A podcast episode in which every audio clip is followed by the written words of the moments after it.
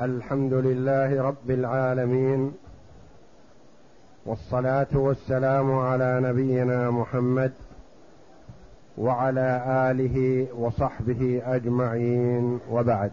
بسم الله بسم الله الرحمن الرحيم والصلاة والسلام على أشرف الأنبياء والمرسلين نبينا محمد وعلى آله وصحبه أجمعين. يقول المؤلف رحمه الله تعالى فصل ويجوز عقد المساقات والإجارة على مدة يغلب على الظن بقاء العين فيها وإن طالت. هذا الفصل أورده المؤلف رحمه الله تعالى لبيان جواز عقد المساقات والمزارعة لمدة طويلة فلا مانع من أن يعقد مع العامل المساقات أو المزارعة لمدة خمس سنوات أو ست سنوات أو عشر سنوات. لا بأس بهذا لأن ذكر المدة فيه مصلحة للطرفين. العامل يعرف أنه مستقر في هذه المزرعة ويحرص على استمرارية الإنتاج ولا يستعجل إنتاجها لمدة سنة أو سنتين يعرف أنه باقي. وكذلك من مصلحة صاحب العقار صاحب النخل والشجر أن يعلم العامل بأنه باق فيها حتى يحصل الإعتناء بها. فمن مصلحة صاحب النخل والشجر أن يعلم العامل أنه باق وليس لمدة سنة أو سنتين حتى يظهر الاعتناء والاهتمام في تنمية الأصول. فقول المؤلف رحمه الله ويجوز عقد المساقات والإجارة ومثلها المزارعة على مدة يغلب على الظن بقاء العين فيها وإن طالت. العين المراد الاتفاق على سقيها والعناية بها. من نخل أو شجر فواكه أو خضار أو بقول أو غير ذلك لأن الأشجار والنخيل تتفاوت في بقائها في الأرض. فمنها ما هو لمدة سنة. ومنها ما هو لمدة سنوات طويلة وتطول خمسين سنة وأربعين سنة. فإذا اتفق وإياه على أن يتولى سقي هذا النخل واستثماره لمدة عشر سنوات. صح. لمدة عشرين سنة صح. لأن يغلب على الظن بقاء هذه الأشجار هذه المدة. بخلاف ما إذا كانت الأشجار لمدة سنة أو سنتين. فإذا اتفق معه على عشرين سنة ما يصلح. لأن معروف هذه الأشجار ما تبقى. وإنما المدة الطويلة تصح. إذا كان يغلب على الظن يغلب على الظن يعني وليس بيقين لأن الأشجار قد يجوز مثلا تكون نخيل عادة تمكث عشرين سنة وثلاثين سنة يأتيها عاصوف أو آه، ينزل عليها شيء من السماء فيهلكها. وإنما هذا بناء على غلبة الظن فقط. يغلب على الظن بقاء العين يعني النخيل والأشجار. فيها وإن طالت. من الأشجار مثلا ما هو خمس سنوات؟ مثل أشجار الفواكه بعضها خمس سنوات أربع سنوات ثمان سنوات وهكذا. نعم. لأنه عقد. نعم. لأنه عقد يجوز عاما فجاز أكثر منه. لأنه عقد يجوز العقد على عام يعني على سنة واحدة فجاز على ما تكرر منها. يعني يعقد على سنة يعقد على سنتين على ثلاث على خمس على عشر وهكذا. يجوز. نعم. كالكتابة. كالكتابة. مثل الكتابة بين السيد ورقيقه. يقول مثلا السيد أبيعك على نفسك بعشرة آلاف ريال. كل سنة تسلم ألف ريال. هل يضمن أن يبقى هذا العبد هذا الرقيق يبقى حيا عشر سنوات؟ لا. ولكن يغلب على الظن. يظن أنه يبقى. لكن يجوز أنه بعد ما يوقع الكتابة يموت بعد يوم أو يومين. وإنما يغلب على الظن البقاء. كذلك النخيل والأشجار يغلب على الظن بقاءها مثلا عشر سنوات خمس سنوات عشرين سنة يجوز. لكن يتيقن بقاؤها لا لأنه قد يحصل لها آفة تهلكها. برد شديد مثلا ثلج آفة من الآفات تتلفها في ساعة. كعقد فجاز أكثر منه يعني من السنة كالكتابة بين الرقيق وسيده. الرقيق يشتري نفسه من سيده.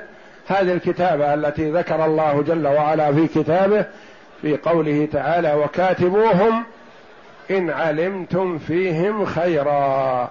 يعني إن ظننت أنه يوفي دين الكتابة ويكتسب وينفع فكاتبه. وإن ظننت أنه إذا كاتبته أصبح عالة على المجتمع يذهب بين الناس يسأل ولا يعمل ولا يكتسب فهذا ما ينبغي كتابته. وإنما يكاتب الذي يظن فيه الخير بأنه سيعمل وينتج وينفع ويسدد ما عليه. نعم. فإذا عقدها على أكثر من عام لم يجب ذكر قسط كل سنة كما لو فإذا عقدها على أكثر من عام لم يجب ذكر قسط كل سنة. يعني إذا قال أساقيك على هذا النخل لمدة عشرين سنة. فاتفقوا على هذا. قال مثلا في السنة الأولى لي النصف ولك النصف. في السنة الثانية نتفق في وقتها إن شاء الله. حسب ما يكون النتاج ما ندري ماذا يكون. قد يتفقون مثلا على النصف والنصف. فيقول العامل لا يا أخي أنا تعبت واجد وكثير ولا استفدت. نصف الثمرة ما يكفين. لي ثلاثة أرباع ولك الربع. وقد يكون العكس مثلا. يقول صاحب النخل يا أخي أنت ما بذلت مجهود يستحق والماء متوفر والنخل نظيف ولا يحتاج إلى تعب ولا مشقة ولا كذا. أخذت نصف الثمرة وأنت ما تستحق عملك هذا إلى نصف الثمرة. يكون لك الربع يكون لك الثلث. وهكذا. فما يلزم أن يبين قسط كل سنة. وإنما يكون بحسب ما يظهر لهما بعد اقتناء الثمرة. يقول مثلا أنا اكاتبك على هذا أو أزارعك على هذا أو أساقيك على هذا أو اؤجرك هذا كل هذه السنة لي النصف ولك النصف. والمدة بيني وبينك عشر سنوات. والسنة الثانية وما بعدها نتفق عليها إن شاء الله. ما يمنع هذا يجوز. إذا اتفقوا وإلا كل في حل من الآخر. نعم. كما لو اشترى أعيانا بثمن واحد. كما لو اشترى أعيانا بثمن واحد. ما يلزم أن يقول هذا بكذا وهذا بكذا وهذا بكذا. وجد عنده كومة من التمر وكومة من الأرز وكومة من القماش وكومة من الأواني مثلا. أو جاء إلي في دكان مثلا في أصناف البضائع فقال أبيعك ما في هذا الدكان بمائة ألف ريال. لا بأس. يصح. ولا يلزم أن يقال التمر بكذا والأرز بكذا والسكر بكذا والأواني بكذا والقماش بكذا ما يلزم. كل ما في الدكان بكذا. ثم إذا حصل خلاف أو عيب أو كذا اتفقوا عليه وإلا يرجع إلى أهل الصنف. يقول مثلا السكر ما أريده لأن السكر فيه عيب. كم قيمة السكر من هذا الدكان؟ ما يدرى. إذا اتفقوا عليها وإلا رجعوا إلى أهل الصنف يقولون قيمة السكر حسب ما بيع الدكان بكامله قيمته ألف ريال. فيقول أنا السكر نظرا لكون العيب فيه ما أريده. فلا بأس. كما لو اشترى أعيانا بثمن واحد أو أجر سنوات السنة الأولى بينت إجرتها والسنوات الباقية حسب ما يتفقون عليه. نعم. وإن قدر قسط كل سنة جاز. وإن قدر قسط كل سنة قال مثلا أؤجرك أو أسلمك هذا البستان مزارعة ومساقات. السنة الأولى لك النصف ولي النصف من الثمرة. السنة الثانية لك أربعين في المئة ولي ستين بالمئة من الثمرة. السنة الثالثة لك ثلاثون في المئة ولي سبعون في المئة. وهكذا وتستمر لك ثلاثون في المئة ولي سبعون في المئة أربع سنوات. ثم يزيد أو ينقص لا حرج. لا بأس بهذا. وإن قدر قسط كل سنة جاز سواء كانت متفقة كلها على حد سواء أو متفاوتة. نعم. وإن اختلفت نحو أن يقول ساقيتك ثلاثة أعوام على أن ل... على أن لك نصف ثمرة العام الأول وثلث الثانية وربع الثالثة. وإن اختلفت يعني اختلف القسط الذي للعامل من سنة إلى سنة. يقول العامل مثلا هذا البستان يحتاج إلى عناية ويحتاج إلى تعب في السنة الأولى وترتيب ويحتاج إلى نفقة وإلى عمال وكذا. فيقول أعطيك في السنة الأولى نصف الثمرة. ثم إذا ترتب البستان وتحسن ما أعطيك النصف أعطيك الثلث. ثم السنة الثالثة يكون أرتب وأحسن أعطيك الربع أنت لست شريكا لي في حلالي هذا ملكي. وثمرة السنة الأولى لكونه يحتاج إلى مجهود من قبلك أعطيك النصف. لكن في السنة الثانية يخف التعب. أعطيك الثلث. في السنة الثالثة يكون كذلك التعب أخف. يحتاج بس الماء توجه الماء. ولا يحتاج إلى مجهود منك فلك الربع فلا بأس بهذا. نعم. فإن انقضت فإن انقضت المدة قبل إطلاع ثمرة العام الآخر فلا شيء للعامل منها. الآخر يعني الأخير وهو الآخر. الآخر مع الثاني يقال الأول والثاني أو الأول والآخر. لكن إذا قيل الآخر الآخر يعني الأخير لهم ستة أو سبعة. نعم. فإن انقضت المدة قبل إطلاع ثمرة العام الأخير الآخر. فلا شيء للعامل منها لأنها حدثت بعد مدته وإن ظهرت في مدته تعلق حقه بها لحدوثه لحدوثها في مدته. فإن انقضت المدة قبل إطلاع ثمرة العام الآخر. قال أسلمك هذا البستان مزارعة خمس سنوات من محرم عام ألف وأربعمائة وستة وعشرين إلى محرم عام ألف وأربعمائة وثلاثين. خمس أو ست أو سبع أو أربع سنوات. في السنة الأخيرة تمت المدة بينهم محرم. يسلم خلاص في تفصيل. محرم بعض الأشجار تكون تطلع وبعض الأشجار ما أطلعت. انتهت المدة في محرم مثلا. ينظر. إن كانت الثمرة قد خرجت في الشجر فالعامل له نصيب فيها. وإن كانت الثمرة لم تخرج في الشجر يسلم العامل ويمشي. ليس له شيء. ما يقول ننتظر حتى تطلع وأسقيها وأتولاها نقول لا. انتهت مدتك.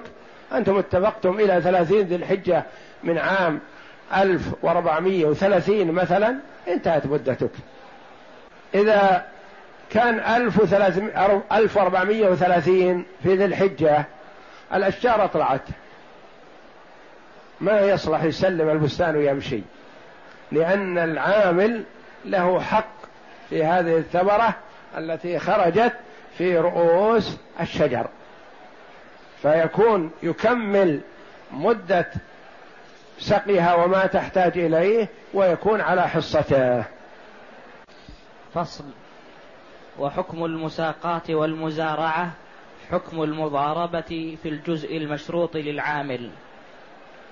في كونه معلوما مشاعا من جميع الثمرة وفي الاختلاف في قدره وفساد العقد بجهله وشرط دراهم لأحدهما أو ثمر شجر أو ثمر شجر معين أو عمل رب المال أو غلمانه في ملكه للنماء بالظهور آه. وفي ملكه للنماء وفي ملكه للنماء بالظهور لأنه عقد على العمل في مال بعض نماء في مال ببعض نمائه فأشبه المضاربة.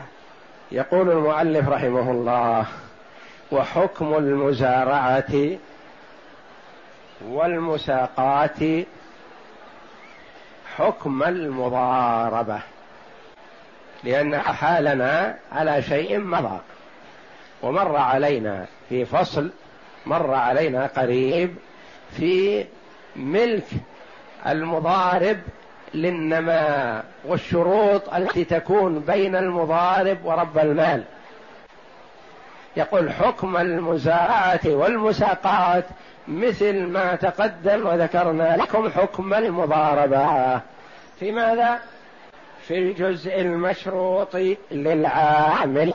لابد أن يكون خذ هذا الزرع. خذ هذا النخل وتولى سقايته حتى الثمرة وإن شاء الله نعطيك ما يرضيك. ما يصلح. لابد يكون اتفاق على شيء معين. أو يقول خذ هذا مئة ألف ريال تاجر بها وإن شاء الله إذا جبت الربح نرضيك. نقول ما يصلح. لابد تتفقون على شيء على نسبة معينة. في الجزء المشروط للعامل لابد أن يكون معلوم ما يكون في جهالة لأن الشريعة الإسلامية تحاذر الشقاق والخلاف وتحذر كل ما يثير الخلاف بين اثنين.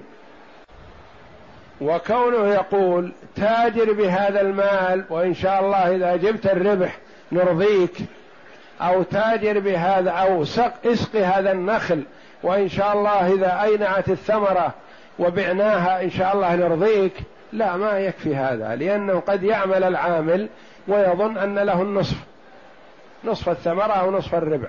بينما صاحب المال ينوي أن يعطيه عشرة بالمية أو خمسة عشر بالمية. فيكون النزاع والشقاق بين المسلمين. والإسلام يتحاشى كل ما يكون سبب للخلاف. فلا بد أن يكون الجزء المحدد للعامل سواء كان مضاربة أو مزارعة أو مساقات شيء معلوم. في كونه معلوما مشاعا معلوم مشاع. في شيء مشاع وشيء غير مشاع. يقول مثلا أنا أساقيك على هذا النخل. ألف متر بألف متر. ومساحات. ومربعات. أنت لك ثمرة المربع هذا الأيسر. ولي أنا يا صاحب العقار والنخل لي ثمرة المربع الأيمن. أو لي أنا ما على السواقي ولك أنت ما في وسط الأرض. أو لي أنا ما على البركة ولك الباقي. هذا ما هو مشاع هذا ما يصلح. لأنه قد تثمر جهة المربع الأيسر ولا تثمر جهة المربع الأيمن. فتكون الثمرة كلها للعامل. أو قد يكون العكس يثمر الأيمن والعامل المسكين يعمل طول السنة ما حدد له ما يأتي منه شيء. يكون صاحب المال عارف إن الثمرة غالبا تكون في الأيمن والأيسر ثمرته قليلة. فيشرطه للعامل فإذا انتهت السنة وأثمرت النخيل والأشجار إذا ثمرته قليلة جدا ما يصلح. فلا بد أن يكون مشاع. يقول لك عشرة بالمئة. عشرة بالمئة من كل نخلة وشجرة. ومن كل مساحة أرض وثمرتها. في كونه مشاع. في كونه معلوما يعني محدد. معلوم عشرة بالمية عشرين بالمية خمسين بالمية إلى آخره. مشاع يعني في كل الأرض. ما يقول صاحب المال مثلا لي أنا هذا النوع من النخل. نخل السكري مثلا لي. كل ثمرته. ونخل الشجر والنبوت وكذا لك. هذا ما يصلح. لأنها قد تثمر هذا ولا تثمر هذا. وإنما يكون للعامل نصيب محدد مشاع في كلها. عشرة بالمية عشرين بالمية خمسين بالمية سبعين بالمية وهكذا. مشاعا من جميع الثمرة. يقول مثلا أنت لك الليمون والبرتقال وما عدا هذا فهو لي من التفاح وغيرها. ما يصلح. لابد أن يكون في كل الثمرة. وفي الاختلاف في قدره. إذا قال اشتغل فيه بالربع. اشتغل فيه بالخمس. مثلا اشتغل العامل. في النهاية قال العامل لرب المال لك الربع ولي ثلاثة أرباع. قال لا أنا قلت لك اشتغل فيه بالربع. يعني الربع لك ولي ثلاثة أرباع. فاختلفوا.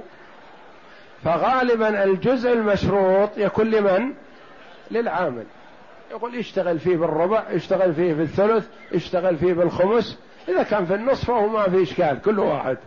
لكن إذا كان قال اشتغل فيه في الربع في الخمس. العامل يقول أنا نويت أني أعطيك الربع من الثمرة والباقي لي لأني أنا بتعب. وصاحب النخل والشجر يقول لا الربع لك أنت ولي أنا ثلاثة الأرباع. هذا حلالي. فإذا اختلفوا فيكون الجزء المشروط لمن؟ للعامل لأنه الغالب. وفساد العقد بجهله مثل المضاربة.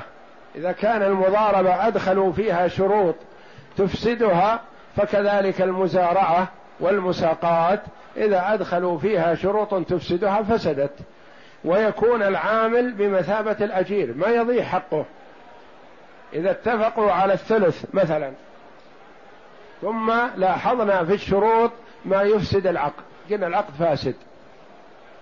ماذا سيكون للمزارع حينئذ إذا قلنا العقد فاسد يكون له أجرة المثل. أجرة المثل. كذلك في المضاربة قلنا سابقا إذا فسدت المضاربة فله أجرة المثل. وقد تكون أجرة المثل أكثر من الربح كله. وقد تكون قليلة. أجرة المثل هذا الذي يستحقه. وفساد العقد بجهله إذا كان في شيء من الجهالة. نعم. وشرط دراهم لأحدهما. يقول الثمرة بيني وبينك مناصفة لكن لي أنا عشرة آلاف ريال. إذا بعنا الثمرة آخذ عشرة آلاف ريال والباقي مناصفة بيني وبينك. هذا يقوله مثلا رب المال. هذا ما يجوز. أو كان الدراهم للآخر للعامل. يقول أنا أساقيك على هذا النخل وأتولاه وأسقيه لكن أريد أعرف إن لي مقابل تعبي شيء. قد يجوز الثمرة تكون قليلة. أريد منك شهريا ألف ريال ثم الثمرة لك نصفها ولي نصفها. هذا ما يجوز. وهي المسألة مساقات. ما دامت مساقات فلا بد أن يكون على القلة فقط وليس لأحدهما زيادة دراهم. وشرط دراهم لأحدهما أو ثمر شجر معين. مثل ما تقدم قال لي مثلا ثمرة نخيل السكري ولك النبوت. أو لي ثمرة نخيل البرحي ولك كذا. هذا ما يجوز لأن هذا قد يطلع والثاني ما يطلع. أو ثمر شجر معين أو عمل رب المال أو غلمانه. المفروض أن العامل يتولى العمل كله. ما يقول مثلا أساقيك على هذا وأنا أشتغل معك. أو أساقيك على هذا وصبياني يعملون معك. ما يصلح هذا. بل لابد أن يكون المتولي للعمل هو العامل وحده. نعم. وفي ملكه للنماء بالظهور. تقدم لنا أن عامل المضاربة يملك الربح بوجوده.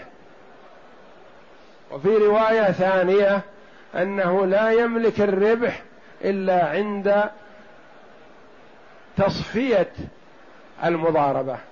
يملك عند وجوده ولكن ما يستطيع أخذه لأنه يبقى وقاية لرأس المال. القول الآخر أنه لا يملك شيء حتى تصفى البضاعة ويعرف الربح فيأخذ نصيبه. وهذا كذلك. يقول وفي ملكه للنماء بالظهور. يعني العامل في المزارعة والمساقات إذا أطلعت النخل وهو لقاح الآن توه يكون شريك لصاحب الملك في هذه الثمرة. يملك القسط المجعول له النصف الثلث الربع. لأنه عقد على العمل في مال ببعض نمائه فاستحق قسطه من النماء من حين وجوده. مثل استحقاق عامل المضاربة نصيبه في الربح من حين وجود الربح لكنه رب استحقاق مراعى مراعى باقي في المضاربة حتى تتم التصفية. نعم. ولو شرط له ثمرة ثمرة عام غير الذي عامله فيه لم يصح. ولو شرط له ثمرة عام غير الذي عامله فيه لم يصح. يقول خذ أسلمك هذا النخل. اسقه. هذه السنة. وهذه السنة مالك شيء من الثمرة. والسنة الجاية إن شاء الله نعطيك ربع الثمرة. أو نصف الثمرة. ما يصح. لأنه عمل وما استفاد شيء. وهو يملك قسطه من النماء الذي اشتغل فيه. فما يقول مثلا ثمرة هذا البستان إذا أثمر. الآن ما في ثمر. إذا أثمر فيه لي. والسنة الجاية تسلمنا النخل ونصف الثمرة أعطيك إياه. يقول ما يجوز هذا. لابد أن يكون شريك في النماء من حين دخوله في العقد. نعم. كما لو شرط للمضارب ربح غير مال المضاربة. كما لو شرط للمضارب ربح غير مال المضاربة. قال له مثلا خذ يا أخي هذه عشرة آلاف. ضارب بها في وقت الموسم. اشتغل. يقول العامل ما ذا لي منها؟ يقول مالك شيء. عشرة الآلاف هذا الربح لي كله. لكن أنا أعطيت فلان عشرة آلاف مثلك يضارب بها نصيبي من مضاربة فلان يكون لك. أما هذا المال الذي بين يديك أنت تضارب به مالك شيء من الربح. هل يصح؟ لا. يعني كأنه يعطيه ربح مضاربة أخرى كأنه مو واثق بصاحب ذاك. يقول ما يقسم الله من ربح بيني وبين ذاك؟ يكون لك. وربح بضاعتك أنت كله يكون لي لصاحب المال. ما يجوز هذا. مثل لو قال مثلا هذا البستان بيدك ثمرة هذه السنة لي. والجاية إن شاء الله أعطيك من الربح. الربع أو النصف يقول ما يصح. وإنما العامل يكون مستحق لنما نتيجة عمله. نعم. وإن قال إن سقيته سيحا. نعم. وإن قال إن سقيته سيحا فلك الثلث. لا لا, لا. وإن قال يخاطبه هو. يقول وإن قال إن سقيته لا. إن سقيته نعم سيحا فلك الثلث وإن سقيته بنضح فلك النصف أو إن زرعت في الأرض حنطة فلك النصف وإن زرعت شعيرا فلك الثلث. لم يصح. يقول إن سقيته سيحا فلك الثلث وإن سقيته بنضح فلك النصف. هذا ما يصح لأنه عقد على مجهول. اتفقوا على واحد منهما ويصح. اتفقوا على أنه يسقيه سيح من النهر ويكون ما يكون له. أو على أنه يسقيه من البير ويكون ما يكون له. أما إذا قال إن فعلت كذا فلك كذا وإن فعلت كذا فلك كذا ما صح لأنه يورث النزاع. بينهما يقول أنا سقيت كذا لأجل أن يأخذ القسط الأكبر. أو إن زرعت في الأرض حنطة فلك النصف وإن زرعت شعيرا فلك الثلث فكذلك. لابد أن يتفقوا على أنه يزرعها حنطة ويكون له النصيب المحدد. أو يزرعها شعير وله النصيب المحدد. ما يجعل الأمر متردد بين الأمرين؟ يقول خذ هذه الأرض. إن زرعتها حنطة فلك كذا. وإن زرعتها شعير فلك كذا. وإن زرعتها ذرة فلك كذا. وأنت بالخيار. نقول لا ما يصح هذا. لازم تتفقوا على شيء معين. نعم. لأنه عقد على مجهول فلم لأنه يصح. عقد على مجهول. كل عقد على مجهول فلا يصح. بل لابد أن يكون العقد معلوما إلا إن كان المجهول بسيط وداخل ضمن المعلوم مثل ما قالوا في بيع الدار وأساساتها مجهولة تحت الأرض. هذا في شيء مجهول لكنه شيء بسيط بالنسبة للكل. نعم. فلم يصح كبيعتين في بيعة. مثل إذا باع بيعتين في بيعة فلا يصح ذلك. ويتخرج أن يصح بناء على قوله في الإجارة إن خدته روميا فلك درهم وإن خدته فارسيا فلك نصف درهم. يقول ويحتمل أن يصح يحتمل يعني المسائل التي فيها الخلاف حكم الحاكم يرفع الخلاف. إذا تراضوا فبها ونعمت. وإذا رجعوا إلى الحاكم فالحاكم ينظر في قرائن الأحوال ويجتهد. يصحح العقد أو لا يصحح العقد. يحتمل أن يصح. يعني يكون شيء معروف بينهم والغالب أنه يزرعها نصف كذا ونصف كذا. يقول إن زرعتها كذا فلك كذا وإن زرعتها كذا فلك كذا. يقول كما تقدم في الإجارة. الإجارة إذا استأجره على الخياط مثلا. إن خدته روميا فلك درهم وإن خدته فارسيا فلك نصف درهم. يقول هذا يصح لأن هذا ما في جهالة في المستقبل. معروف الخياطة هذه من الخياطة هذه. مثل يقول خذ إذا فصلته تفصيل سعودي مثلا فلك عشرين ريال. وإذا فصلته مثلا تفصيل كويتي فلك كذا مثلا. فهذا يصح لأن هذا معروف. يعني أحدهما يتميز على الآخر ويتبين. إذا يقول إن خدته روميا فلك درهم لأنه يظهر أن خياطة الرومي مثلا مرتين. وإن خدته فارسيا فلك نصف درهم لأن خياطة الفارسي فيما يظهر أنها مرة واحدة يعني على ما يقولون درب واحد أو دربين. فإذا كان دربين فلك درهم الأجرة وإذا كان درب واحد فلك نصف درهم أقل. وهذا شيء يكون مآله إلى العلم حتى وإن كان عند العقد في شيء من الجهالة لكن مآله إلى العلم بين. ما يختلفون فيه والله أعلم. وصلى الله وسلم وبارك على عبد ورسول نبينا محمد وعلى آله وصحبه أجمعين.